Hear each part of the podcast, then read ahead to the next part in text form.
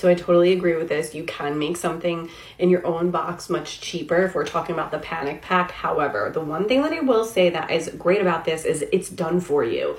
And if you have ever been in therapy or you're just starting out in therapy, there's usually a lack of motivation because of the issues that are going on, whether it be anxiety or OCD or stress or just feelings of panic in general.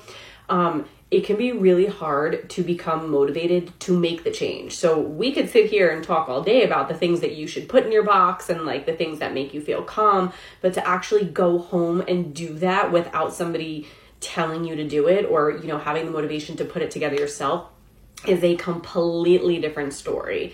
My younger clients tend to think that it's fun, so they get it done a lot faster. My adult clients will talk about all the things that they want to put in this box, but then it's very hard for them to actually do it. So the fact that this is already together is like, sometimes that's what you're paying for, is the convenience, just like you would pay for the convenience with other things such as maybe like Instacart or, you know, just having things delivered to you just because it's easier.